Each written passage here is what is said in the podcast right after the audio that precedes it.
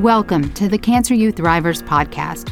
My name is Andrea Wilson Woods, and I'm the CEO and co founder of Cancer You. Join me each week as I interview cancer patients, caregivers, survivors, and providers about their cancer journeys. You're listening to Cancer You Thrivers, where real people share true stories.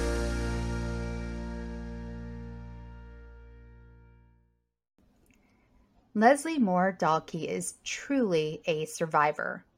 She was diagnosed three times with rare cancers from exposure to Agent Orange. She is the author of the inspirational book, The Best Is Yet to Come. She's also a healthcare advocate and a mo- She's also a healthcare advocate. Boy, I'm having a hard time saying that today. Okay.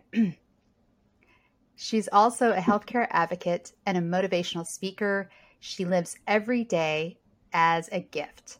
Leslie, thank you so much for coming on and sharing your story. Oh, well, thank you so much for having me. I'm just so delighted to be here with you. So, I know there's quite a story here, and we got a little sneak peek before I hit record. But would you take us back to the very beginning? You know, were you having symptoms? What was going on in your life, and where were you? Well, it was in 1990, and I was um, just doing life. I had I was a, a, television producer.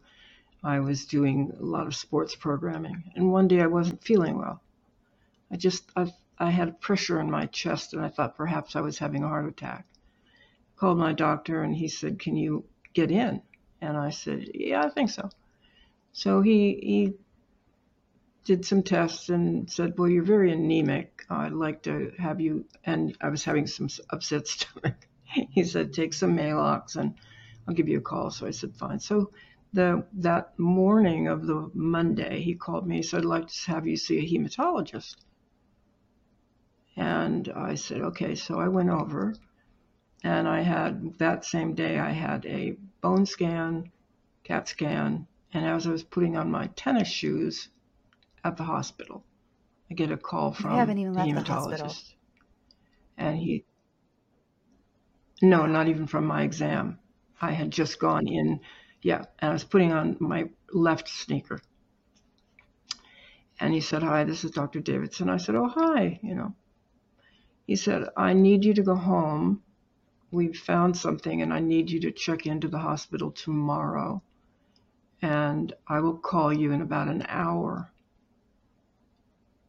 and that should get you enough time to get home. And I said, Oh, okay. So my husband was in the hall and I, he was six three, and I ran to him and I said, They want me to check into the hospital tomorrow. They found something. He said, Well, I don't I don't know what that is. I said, I don't know what that is. Well, so the next morning we, we, we went through every combination that we could possibly have uh, that night. I had had a little bit of a stomach that had grown, but it was during July, June, and I thought maybe I was eating too much yogurt, too much corn on the cob, something. I thought maybe I just put on put on a little weight.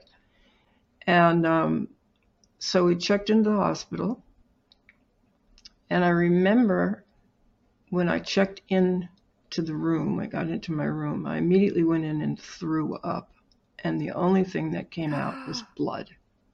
That was it. Just a massive amount of blood. And I rang the bell and I called the nurse and she I said I just thrown up and she looked in the toilet and she said that you just threw that up. I said yeah just she said all right uh, instantly instantly she said uh, uh, she ran out of the room because I was obviously oh. internally bleeding. So um, of course. That scared me, and I didn't know what to do. So the next two days were just filled with biopsies. I had a biopsy into my. I had a. This is. I had a mass in my abdomen, which would have been where okay. a baby would have been. So that's why it didn't show. Turned out to be an eight pound liposarcoma that had a vascular system all its Eight own. pounds? and it was taking my eight pounds, which is why it didn't show out because as a woman, we can carry an eight, 10 pound baby. So my surgeon said, um, two surgeons came in and said to my husband and I, uh, we're going to do surgery tomorrow. It was Friday the 13th, by the way. And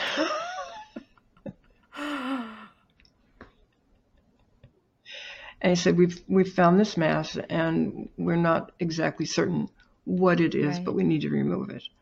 And the best thing we're going to do is we're going to resection, and we're going to do the very very best we can.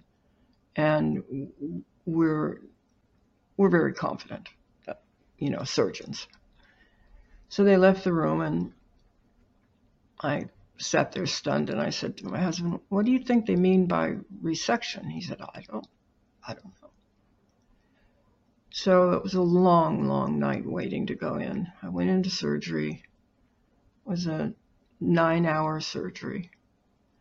The boys, as I call them, my two wonderful hero surgeons, decided that they would open me up and spread my um, rib cage and remove the tumor by their hands because it was so, it was on the peritoneal lining, so it wasn't attached Okay. to an organ.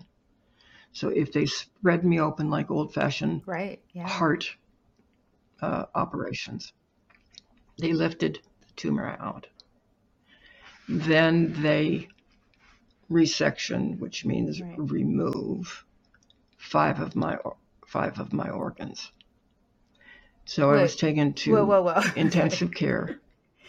Wait, wait, okay. Yeah, wake so up, I'm wait, thinking, back, up, back up. as someone who's missing a lot of organs personally, I, I'm thinking, okay, what can you live without? So did they remove the appendix, Yeah, gallbladder? right. No. Um, oh, oh, lady parts. Nope. What the heck did they remove? and everybody think appendix? Okay, well, that's that's the th- well, actually, on my second surgery, which we thought was a recurrence, David, my surgeon, came in. He said, "Don't let anybody ever tell you that you have an appendix, because while I was in there, I decided to give you a little party favor, and I took out the appendix just for good measure, so in case we'll never So have the problem In the first surgery, I what said, did they remove? But when I well, I woke up to find out what the word rese- resection meant, and it meant Right. remove. 85% Oh. of my stomach was, take, was taken. So what I have is those little snack baggies that you put children's little cookies in and stuff. That's about the size of my Wow. tummy. Then they took the eight pound tumor, which isn't an organ, so that doesn't count. Um, the tail of my pancreas, the spleen, my left adrenal. And then my second surgery ended up with eight feet of my jejunum, which is the top part of my intestine. But that was because of adhesion. So I woke up in urgent, I mean urgent care, in intensive care with things hanging all over me, drips. I cannot believe they didn't drains and- you a little bit more. Oh, they oh my they didn't. God. They didn't. And then a nurse walks in and she says to me, Good morning. And I'm thinking, Good morning. I don't even know who I am, where I am, or anything. She says, We're going to get you up this morning. Oh I'm God. thinking, Yay. I'm thinking, I don't How think old so. are you? How old were you I can hardly wait. I don't want to. I don't want to give the the the, the alert away because Okay. there's a spoiler alert here. Okay. I was young. I was married three years, so I was I was a newlywed, and this was a major. I mean, this life changed. Period. So I was in the hospital 28 days. They said we have to send you home because we have to start chemo, and as you know, there's only a certain leeway that after surgery they do chemo. So when they discharged me, they said, go home and get ready.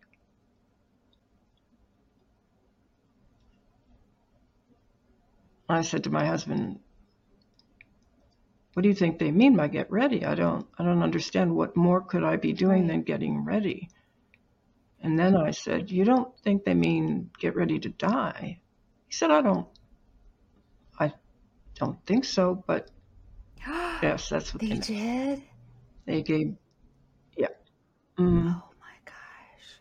And they said and this was after 28 days and five sacrificed organs. And so what's the point? you know, it's like so I thought to myself, well, no, I don't, I don't, I don't think that I'm, that doesn't apply to me. My father used to call me ready mix, as in hard head, like cement. And I thought, you know, I am determined. And so four months uh, was what they gave me. I went through four uh, full time, 24 hour, round the clock chemo. Was chemo in the 20, 20th century, I say, and then I had chemo in the 21st century. And this past July, it will have been 32 years. Oh my gosh. Oh my gosh. But the interesting so thing, it was a rare sarcoma. I just want interesting to um, thing, say that again for people because it there are 200 different kinds of sarcoma. not only was it most of them are rare. this was this this one is like 15% and it's a white male 55 to 65 year old Oh, um, diagnosis so uh, my oncologist who i love and adore and had for 23 years and uh, just called him yesterday to tell him i was doing this like longer than some marriages in hollywood of course Um, totally. totally right. Um, he said, you know, we're gonna we're gonna we're gonna get through this. So I I never thought to tell him that I had been in Vietnam and exposed to Agent Orange. It was Were a never a journalist? question. In Vietnam? So this was an agent.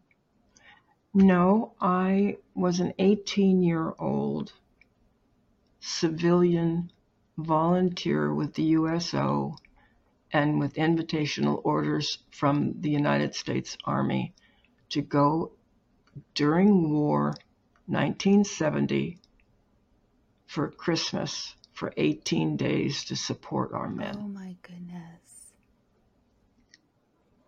And the way Agent Orange works is it's a Mhm. 20 year cycle. So I went in 1970.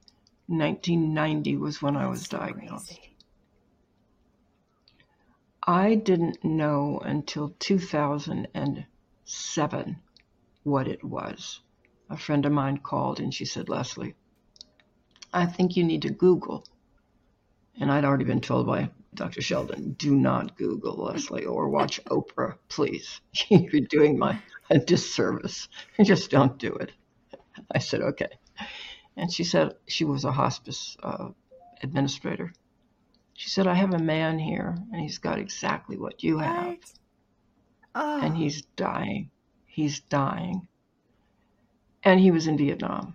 I said, What? She said, Yeah, look it up. She said it was Agent Orange. I said, No, it can't. I, hung up on her. So I did the research. I found out that at that time there were only seven VA presumptive cancers caused by Agent Orange. interesting. Now they're 23, Wow. but at that time, uh, lipo or sarcomas were number two.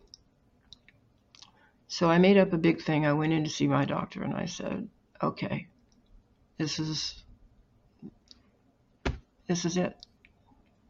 And we held hands and we cried, and we said, "This makes No, wait, I've kind of lost the sense." timeline here. So at this point, the cancer was in remission. there was nothing to be in remission because they removed everything. So the fact that they removed that Right. tumor intact, there were never any floating cells, but they did chemo Okay. And because. You were in chemo, you were in chemo So for four months? so then I went. I was in chemo for four months. I did four courses of one full week a month in the hospital, twenty four seven. What was that That's how they did it then. hmm Well, Dr. Davidson said to me, I want to just tell you that one of the drugs we're going to give you more than likely is going to have psychotic events. You're going to have psychosis. what? I said, What? WTF. I'm sorry. Okay. What? what? Yeah, exactly. And it was like, What? He said, Well, he said, it, it you're going to come, more than likely, you'll come back from it. More than likely? but you will yeah more than likely but it's a it's part of the cocktail that we give you and he said um, so I, I said to my husband no one comes to see me. No one. So um, my cocktail was mesna which is to protect the kidneys and then ifosfamide and i told him horrible drug. And when they came in the nurse brought the Mhm. bottle, the glass bottle in those days.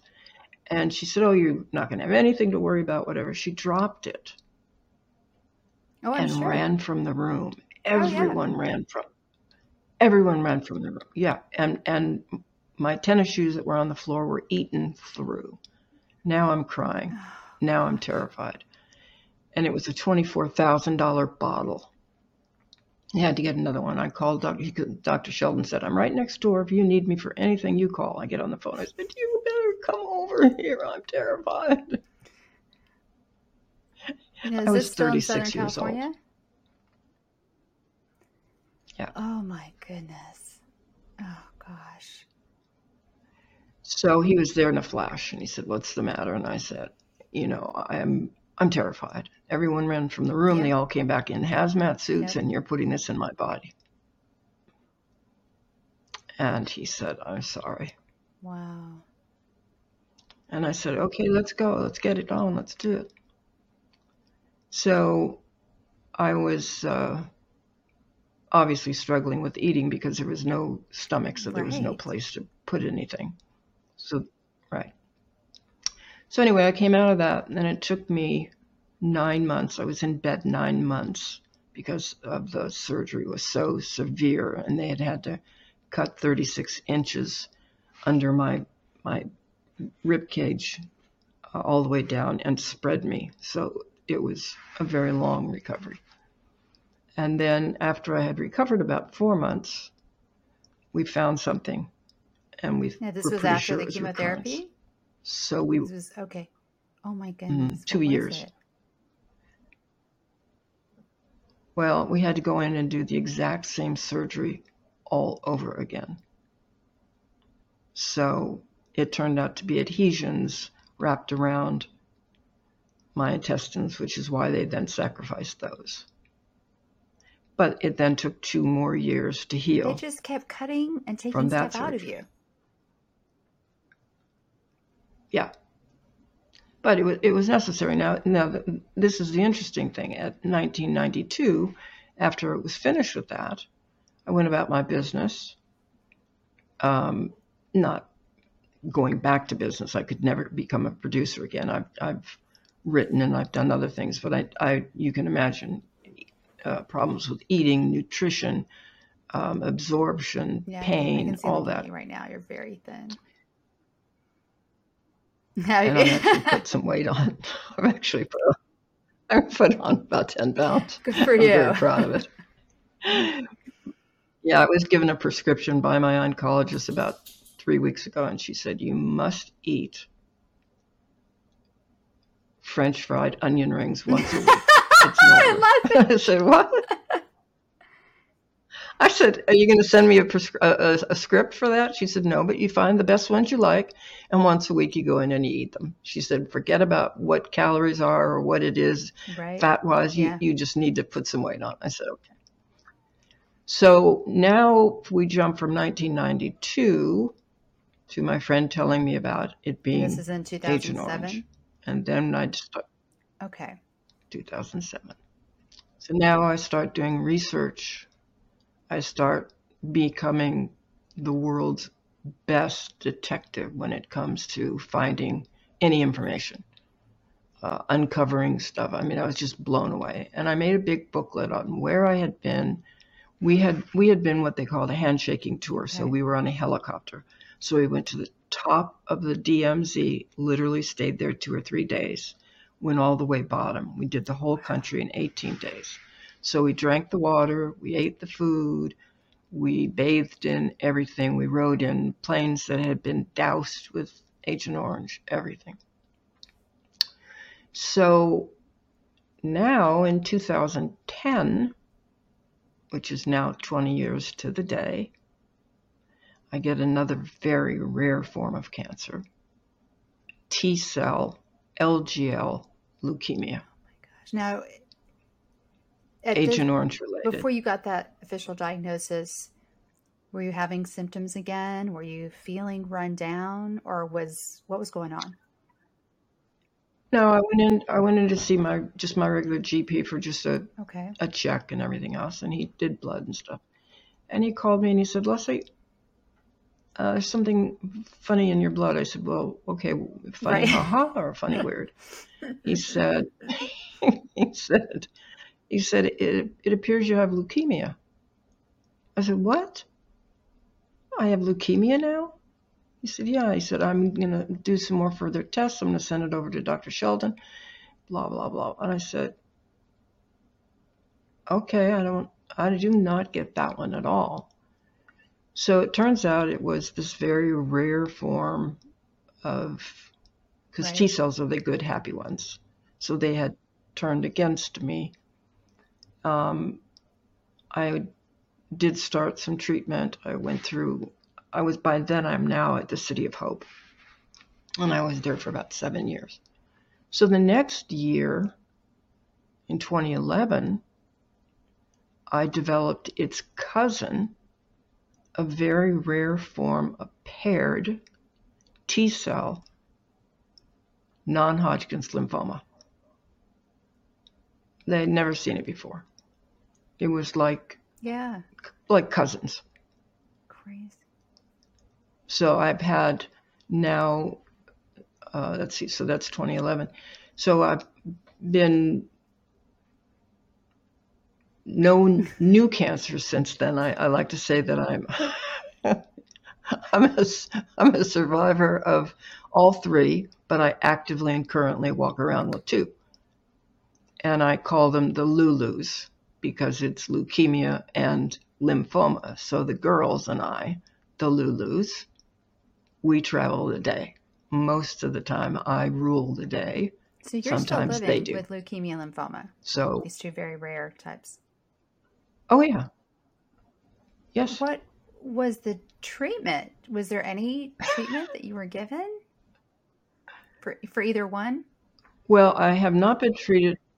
Yes, I'm, I've been on several things, several chemos for the leukemia. They've never treated the lymphoma, but I've been treated several times, five or six times. I've had probably five spinal taps, which, if you've ever had one or know of anyone, you, of course, you've Right. heard about them from other guests, but and when you have very little body fat on you, they're they're very painful. But that that's how they keep track every couple of years. I had one last year to see how the leukemia is doing. And it just seems to be level. So I haven't been on any treatment now for about a year and a half. No medicine. Um, I have four obvious lymphoma um, lymphomas, bumps that are obvious, but we're just watching them. We've not treated them. But one of the interesting things about cancer that they never tell you are all the things that come along with. So that sort of brings you in a long way to what my cancer journey has been um, to this point in the, Yeah. the cancer part. Wow. I love that you did this research and you figured out the cause. Have you connected with other people who have the same or similar cancers Well, and the same cause? Well, for a very long time, I was the um, president of the Rare Cancer Society of sarcomas, leukemia, and anything T cell related. There was nobody there. I would look, look, look, and there was just no one. It was like nothing. Um, I did have a friend of mine who did develop some skin issues that was T cell involved, and he had been in Vietnam earlier than I did, and he's he's since passed. But no, there's it's there's not a lot of us, and the interesting thing is is that we were civilians, and we we did serve. We did go. We didn't wear a uniform, but we did serve our country, and we were given military papers that we were to carry on our person at any given time in case we were right. captured by the enemy. And we were given a status of a, a general, G7s. And then we were also made federal employees. So in the years since, I have tried to get help and um, have not been successful at all in any recognition as a civilian sadly. The, so the VA, uh, the government, will not help you. Is not prepared. No, they denied that oh I was even there. God. At at one point, and then they won't even talk to me or let me. Uh, they're just not interested because it's one word, veteran, and I do not qualify under any circumstance as a veteran. However, I qualify as a federal employee which I filed a claim three times and sent paperwork off as three or four file boxes of material. And the first time they lost both, both boxes, lost them, although I had the receipt. The second time I sent it, I sent it to the Department of Defense in Chicago it had been signed for, it was in the building, but the building didn't belong to the Department of Defense, and so they could not go in to oh retrieve it.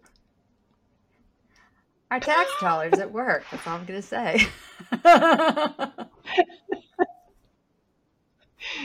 so if you if you get around to asking me about how the finances of of cancer impact somebody, we, we I've got some information on that, but I think I've chatted a little too long. You You you ask me something now. Well, can you tell me what was your worst moment to date?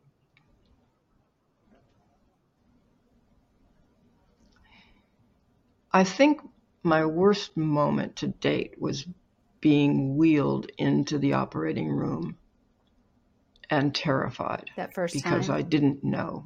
And I have the first time yeah and I can see myself on the gurney and I can see my feet underneath the sheet and the doors opening up into this theater of white tile. Mm. And I was terrified. That probably was my worst moment because I, I, I didn't know what what, what was, was your coming. best moment? Every moment that I have today mm-hmm. And yesterday and at three o'clock today and hopefully tomorrow.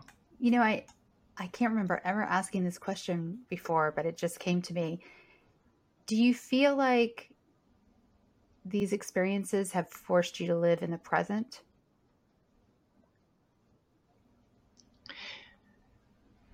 No, it's an interesting thing. I grew up in a really loving family. My parents were unconditionally loving and caring and giving. So I had a really good foundation, and I always knew I had a good life. And I would now tell you that I wouldn't even change this experience, that I don't. I think it's made, I've always been hard headed, like my dad said and and determined. But I don't think it's changed the preciousness that I've always felt about life. Um, Leslie, what's one thing you wish you had known at the very beginning?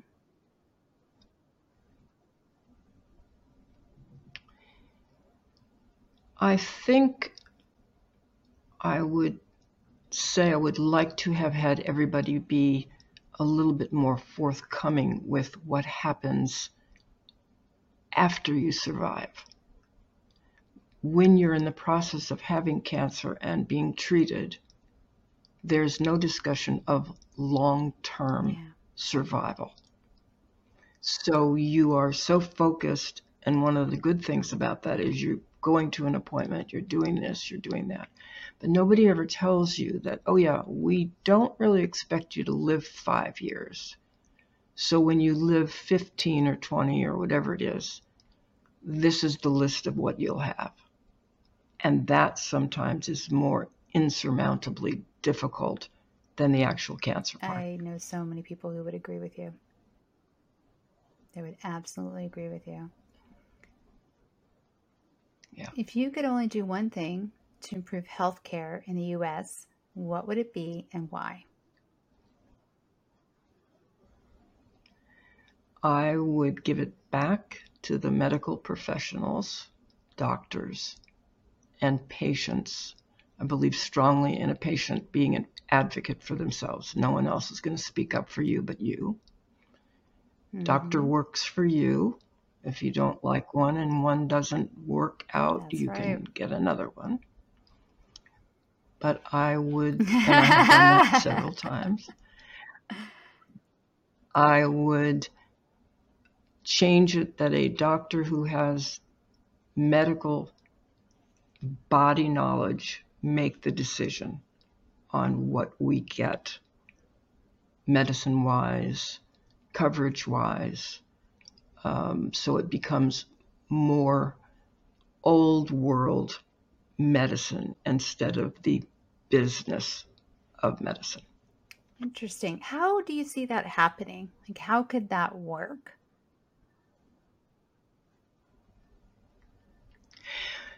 Well, number one, I would take off all advertising on television, mm. radio. Aren't we drugs. one of the only Western countries that allows because, that? Yeah, thought so. Yes, yes, and it's yeah. a big push and then you I would take away the drug reps who go in with um, suitcases they're, full of they're not allowed to give away stuff that anymore. Then the doctor pushes. They're not, other than educational. Well, right. So they're not. Yes. Yes, but they, they give You're the right. drugs Absolutely. away. And so, therefore, there's a cabinet of that where the doctor may not have gone on a outing to the Gulf uh, thing in Hawaii, but they have all those drugs. And now instead of an old school drug that costs maybe four bucks, we'll give you one that costs seven hundred. Yeah. So I would do that. I would take off all advertising. I would make it a more user friendly for the doctor because the doctor's hands are tied many times on what they want to give you. And you also, as a body, know what pain you can have what you can't, what you can tolerate. And so listening yeah. is very important. Yeah, and I love your answer. I love the nuance of your answer, and I just really appreciate it because I have a great primary care physician who really knows my medical history. But when I see him, he is there with his laptop doing notes the whole time. Yep. And if he has extra time, and yeah, never, he'll stop. Never connect. You know what I mean? But and he prescribed a drug, a new drug, just this week, and I I know that if he had known more about the drug or if he'd been paying more attention or had the time, he never would have given it to me because one of the number ones. Go let ahead. me guess. Yeah. Let me it, let me guess. When you went to fill it, it was about four hundred dollars. Oh no, no, no, no! He is good. He's very good about that. He's actually, oh, okay. yeah, he's very good. Okay, so way. it's good that way. Okay. But, um, okay, good. Because yeah, no, most doctors don't have a clue good. about the money. But uh, what happened okay. was I immediately started getting a headache. And the number one side effect is headache, headaches. And then I looked at the actual studies on this drug. 86% of people, 86%, even with if they had no prior history, got migraines.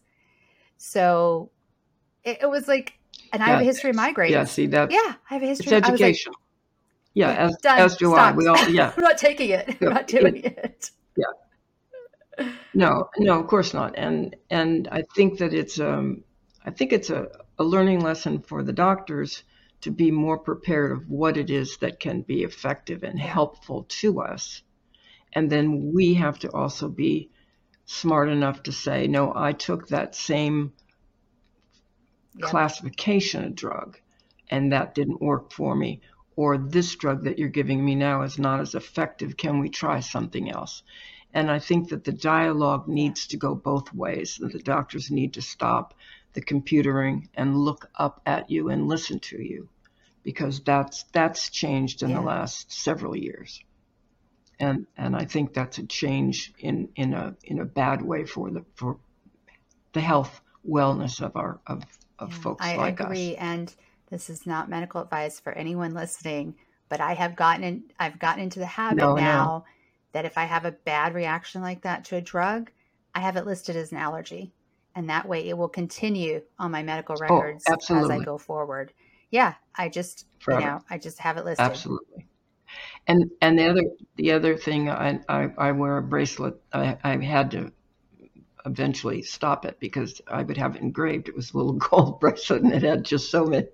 My jeweler said there are no characters left on this bracelet to fill in. I can't. There's just too many things. So now they have the the ones that go into the computer. But I I suggest that people get very familiar and very friendly Yes, with their I do too. pharmacists. Pharmacists are so helpful and they will come and they'll say, Now you took something like this before and it's in the semi category and I don't I think agree. you should take it.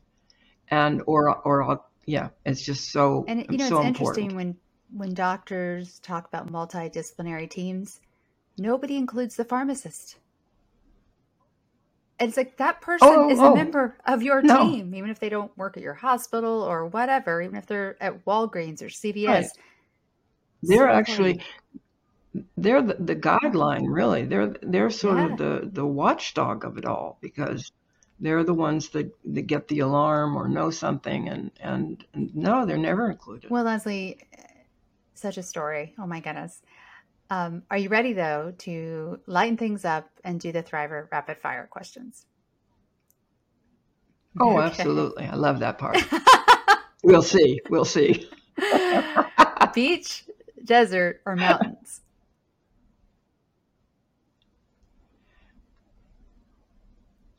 I'm a combination mountains and desert because I live at the base of a beautiful mountain range. So high desert, desert. isn't that what that they actually call it? High, high, yeah. Yes. Well, no, high desert is, it, we're at 4,000 feet elevation, 38. So we're high, but the other high desert is more in California and the White White Mountains. Beach Boys, Beatles, or Rolling Stones?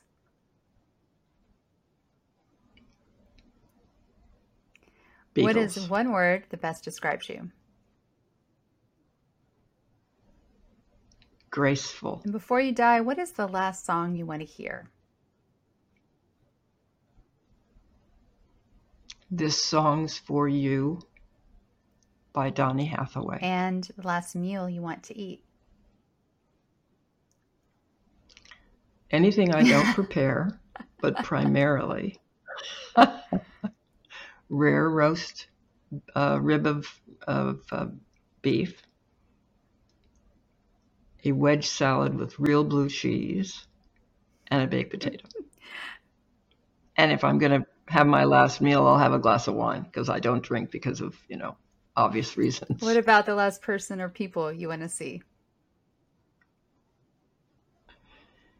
David with his twinkling eyes looking into husband? mine. No, that's my very dear partner and companion and Oh, love. how long have you been together? About eight oh, years. Oh, That's wonderful. And what will be the last words you will speak? This has been a wonderful journey. And aside from Cancer U, what's one resource you would recommend for cancer patients and caregivers? And I want you to tell people how they can get in touch with you. Okay.